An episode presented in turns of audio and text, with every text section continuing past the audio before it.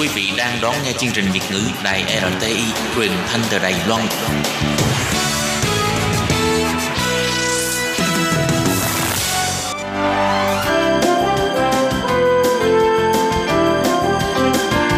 Xin mời quý vị và các bạn đến với chuyên mục Nhìn ra thế giới. Chuyên mục này gồm những nội dung liên quan đến quốc tế,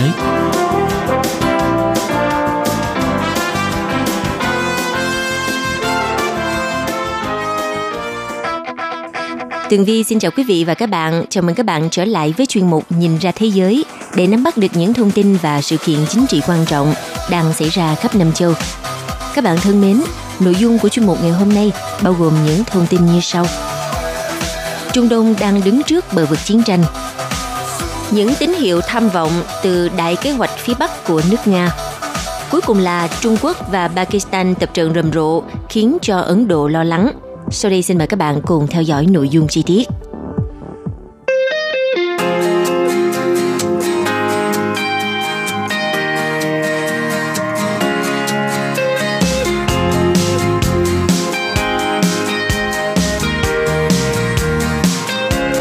Thưa quý vị và các bạn, vụ Mỹ sát hại tướng Qasem Soleimani của Iran đang dần dần mở ra một chương mới đầy khủng khiếp ở khu vực chảo lửa Trung Đông –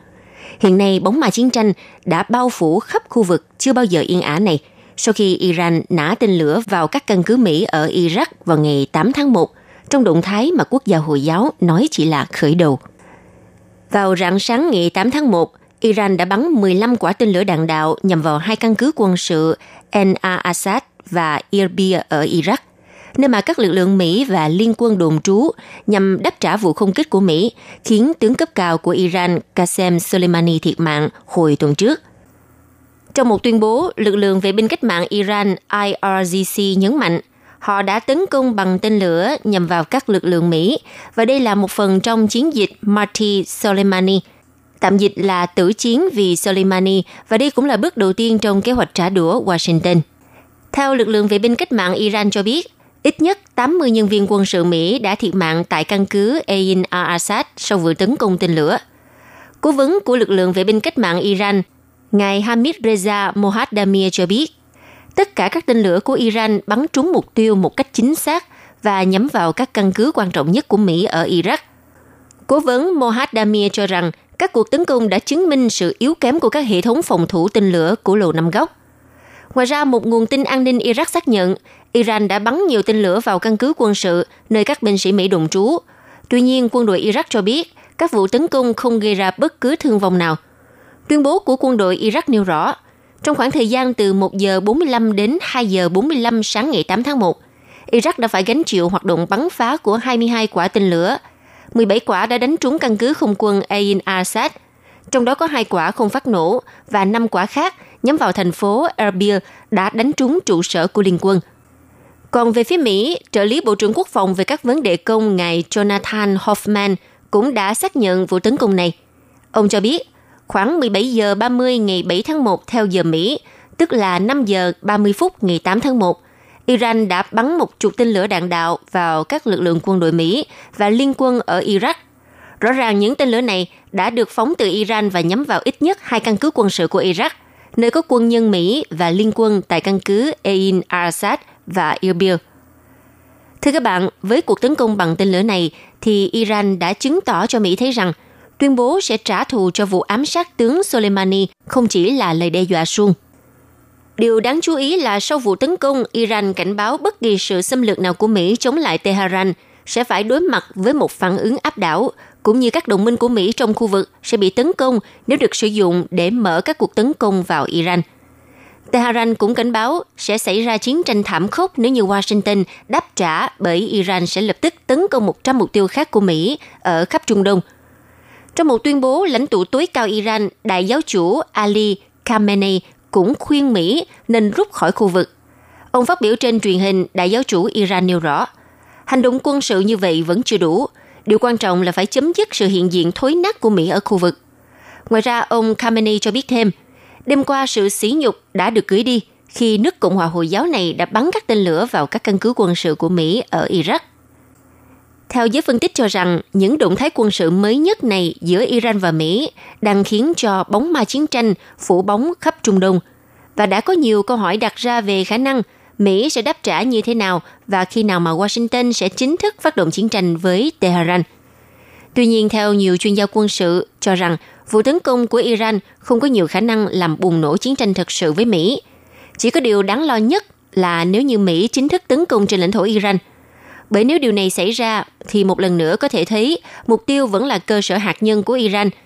Và một vụ tấn công có khả năng rất cao sẽ khiến cho Tehran đáp trả bằng hạt nhân. Như vậy, khi chiến tranh Mỹ và Iran bùng nổ, liệu có bên nào sẵn sàng tấn công bằng hạt nhân? Theo tờ Military Watch, thì ngoài Mỹ, còn có Anh và Israel có thể dùng đến vũ khí hủy diệt này nếu xảy ra cuộc chiến tranh hạt nhân với Iran. Nhưng cho đến thời điểm hiện tại thì Mỹ vẫn chưa đưa ra quyết định chính thức về cách phản ứng đối với các cuộc tấn công bằng tên lửa của Iran. Washington chỉ ban hành lệnh cấm khẩn cấp các chuyến bay qua không phận các khu vực căng thẳng ở khu vực Trung Đông – theo đó, thì lệnh cấm của cơ quan hàng không liên bang Mỹ FAA áp dụng cho các máy bay Mỹ hoạt động trên không phận trên lãnh thổ Iraq, Iran, Vịnh Oman và vùng biển giữa Iran và Saudi Arabia. Giám đốc của chương trình an ninh Trung Đông của Mỹ, ông Ilan Goldenberg cho rằng các đợt tấn công của Iran không thực sự quá nghiêm trọng và Washington cũng ý thức được đòn trả đũa này từ Tehran. Ngoài ra không giống như vụ sát hại tướng Soleimani của Mỹ, Iran đã thông báo trước về các kế hoạch tấn công. Theo tờ Washington Post cho rằng, thật ra cả Mỹ và Iran không xem đây là cuộc xung đột sống còn, bởi mục đích Mỹ giết tướng Soleimani và việc Iran tấn công trả đũa đều xoay quanh mục tiêu sâu xa hơn đó là chương trình vũ khí hạt nhân của Iran. Trên thực tế, Mỹ đã giết tướng Soleimani khiến cho căng thẳng leo thang, nhưng luôn khẳng định không muốn chiến tranh xảy ra. Ông Donald Trump gây chú ý trên Twitter với dòng chữ Iran sẽ không bao giờ có vũ khí hạt nhân. Tất nhiên là sau khi bị Mỹ tấn công thì Iran cho rằng cần phải đáp trả nhanh chóng và mang tính biểu tượng, đáp trả công khai mà không muốn kích hoạt một cuộc chiến tranh toàn diện, bởi tướng Soleimani là một trong những nhân vật quyền lực nhất nước này và cũng là biểu tượng sức mạnh của quốc gia Hồi giáo. Vì thế hành động trả đũa công khai của Iran một mặt nhằm trấn an dư luận trong nước, nhưng mà mặt khác cũng chứng minh cho cộng đồng quốc tế thấy Iran là quốc gia mạnh mẽ, rắn rỏi, không lùi bước trước mọi mối đe dọa. Có thể nói cuộc tấn công lần này của Iran rõ ràng rất táo bạo, công khai, nhưng mà nó không ghi nhiều thương vong cho người Mỹ. Như vậy, có thể thấy Iran đã tìm ra phản ứng tương đối tương xứng, ít nhất là trong thời điểm này. Và ngay sau cuộc tấn công, Tổng thống Donald Trump đã rất bình thản viết trên trang Twitter rằng tất cả đều ổn, tên lửa được phóng từ Iran nhắm vào hai căn cứ quân sự ở Iraq Chúng ta có quân đội mạnh nhất và được trang bị tốt nhất ở bất cứ đâu trên thế giới cho tới thời điểm hiện tại.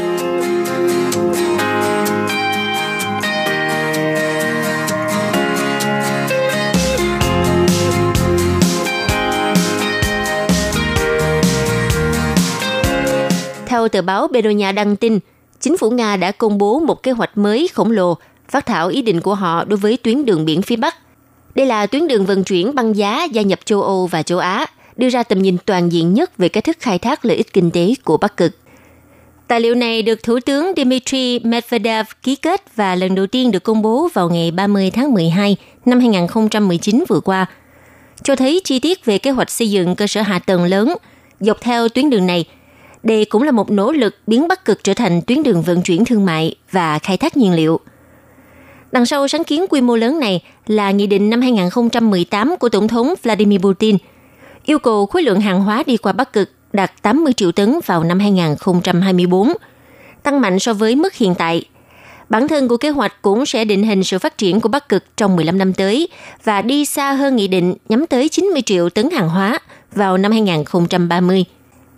Theo như dự kiến, việc nâng mức vận chuyển này sẽ rơi vào tập đoàn hạt nhân nhà nước Nga Rosatom – được giao nhiệm vụ chịu trách nhiệm phần lớn 84 chiến lược phát triển được nêu trong tài liệu mới.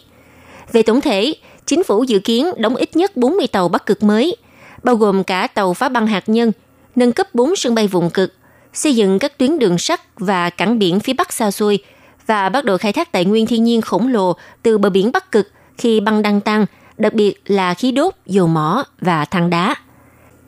Tuy nhiên, động thái này diễn ra vào thời điểm đáng buồn đối với khí hậu của thế giới, vì mức băng ở Bắc Cực đang giảm với tốc độ đáng báo động. Đồng thời, một sự suy giảm sẽ còn được tăng tốc khi mà giao thông hàng hải ở đây diễn ra nhiều hơn. Theo dữ liệu của NASA, thì lớp băng bao quanh Bắc Cực đã giảm hơn 12% mỗi năm kể từ năm 1979. Do đó, Bắc Cực đang hấp thụ nhiều bức xạ mặt trời hơn, khiến cho nhiệt độ nơi này tăng nhanh gấp đôi so với bất kỳ nơi nào khác trên thế giới. Đồng thời, theo cơ quan khí tượng Liên bang Nga cho biết, nhiệt độ ở Nga cũng đang tăng nhanh hơn 2,5 lần so với bất kỳ quốc gia nào trên thế giới. Và năm 2019 đã chứng kiến những trận cháy rừng lớn, nhấn chìm phần lớn Siberia. Ngoài ra, năm 2019 cũng đánh dấu kỷ lục nóng nhất của nước này. Mặc dù chính phủ Nga thừa nhận những tác động này trong các hành động về biến đổi khí hậu được công bố gần đây, nhưng dù sao, mục tiêu của họ là tận dụng những lợi thế của nhiệt độ ấm lên và để nền kinh tế thích ứng với những thay đổi sắp tới. Và cách tiếp cận này không ở đâu rõ ràng hơn ở Bắc Cực. Ngoài công ty Rosatom thì các nhà phát triển chính của cơ sở hạ tầng Bắc Cực mới sẽ là Rosneft, là công ty dầu mỏ của nhà nước Nga mang tên Gazpromneft. Còn bộ phận khai thác độc quyền khí tự nhiên là Novatech, giám sát dự án là Yama LNG khổng lồ. Danh sách này cho thấy hàng loạt những ông lớn năng lượng ở Nga đã tham gia vào kế hoạch này. Song song với việc phát triển tuyến đường biển phía Bắc, thì các tuyến đường sắt mới cũng rất được xem trọng. Ngoài ra thì một số sân bay ở Bắc Cực cũng sẽ được nâng cấp đáng kể và liệu sông Ob ở phía Bắc Siberia có được nạo vét để đáp ứng nhiều lưu lượng giao thông hơn hay không cũng sẽ được quyết định vào tháng 12 của năm 2021. Vâng thưa các bạn, mặc dù còn quá sớm để biết liệu các kế hoạch vận chuyển này có kết quả hay không, thì à, chính phủ Nga cũng đang có chút lạc quan về những luồng giao thông lớn dọc theo tuyến đường biển phía Bắc. Vào tháng 11 năm 2019 vừa qua, công ty Rosatom đã công bố số liệu nói rằng khối lượng hàng hóa năm ngoái đã đánh bại hơn 60% số liệu thống kê năm 2018.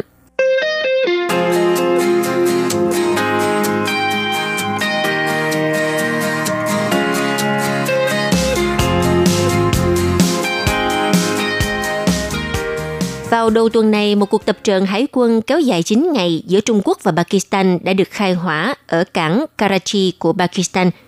Cuộc tập trận Sea Guardians 2020 là cuộc tập trận thứ sáu giữa hai nước và nó sẽ tập trung vào mục tiêu tăng cường tính tương tác và sự hợp tác chiến lược song phương. Cuộc tập trận giữa Trung Quốc và Pakistan sẽ bao gồm một loạt bài diễn tập giúp chia sẻ những kinh nghiệm chuyên nghiệp về các mối đe dọa thời mới và phi truyền thống trên biển với mục đích thúc đẩy mối quan hệ hợp tác an ninh khu vực, đồng thời cũng tăng cường môi trường hàng hải ổn định và bền vững. Trung Quốc và Pakistan tuyên bố cuộc tập trận là nhằm tăng cường năng lực cho hải quân hai nước trong việc cùng nhau đối mặt với chủ nghĩa khủng bố và tội phạm trên biển. Báo chí quân sự của Trung Quốc cũng nhấn mạnh cuộc tập trận của họ không có bất kỳ sự liên quan nào đến tình hình khu vực và không nhằm vào bất cứ một bên thứ ba nào. Lời phát biểu trên rõ ràng là một nỗ lực của phía Bắc Kinh nhằm trấn an nước láng giềng Ấn Độ – rằng cuộc tập trận của họ không có liên quan gì đến mối quan hệ căng thẳng giữa Ấn Độ và Pakistan. Tuy nhiên, Ấn Độ chắc chắn sẽ chú ý đến cuộc tập trận của Trung Quốc và Pakistan, bởi cuộc tập trận này có liên quan đến các hệ thống phòng không, công nghệ chống tên lửa, năng lực chống tàu ngầm, cùng các bài tập bắn đạn thật và huấn luyện hải quân chung. Trong khi đó, quan hệ giữa Trung Quốc và nước láng giềng Ấn Độ cũng không mấy êm đẹp. Giữa hai nước đang có cuộc tranh chấp lãnh thổ nóng bỏng ở khu vực biên giới – Ngoài ra còn tồn tại một cuộc đua ngầm rất mạnh giữa hai nước lớn của châu Á, nhằm tranh giành ảnh hưởng về vị thế trong khu vực cũng như quốc tế. Trong những năm qua thì New Delhi đã nỗ lực tăng cường sức mạnh quân sự của họ là nhằm để đối phó với hai nước láng giềng Trung Quốc và Pakistan. Quý vị và các bạn thân mến, vừa rồi là chuyên mục Nhìn ra thế giới do Tường Vi biên tập và thực hiện. Xin cảm ơn sự chú ý đón nghe của các bạn. Hẹn gặp lại trong chuyên mục tuần sau cũng vào giờ này. Bye bye!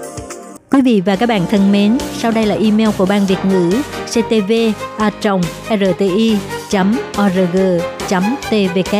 Hộp thư truyền thống của Ban Việt ngữ Việt Nam Miss PO Box 123 gạch ngang 199 Taipei 11199 Còn thính giả ở Việt Nam xin gửi đến hộp thư số 104 Hà Nội, Việt Nam.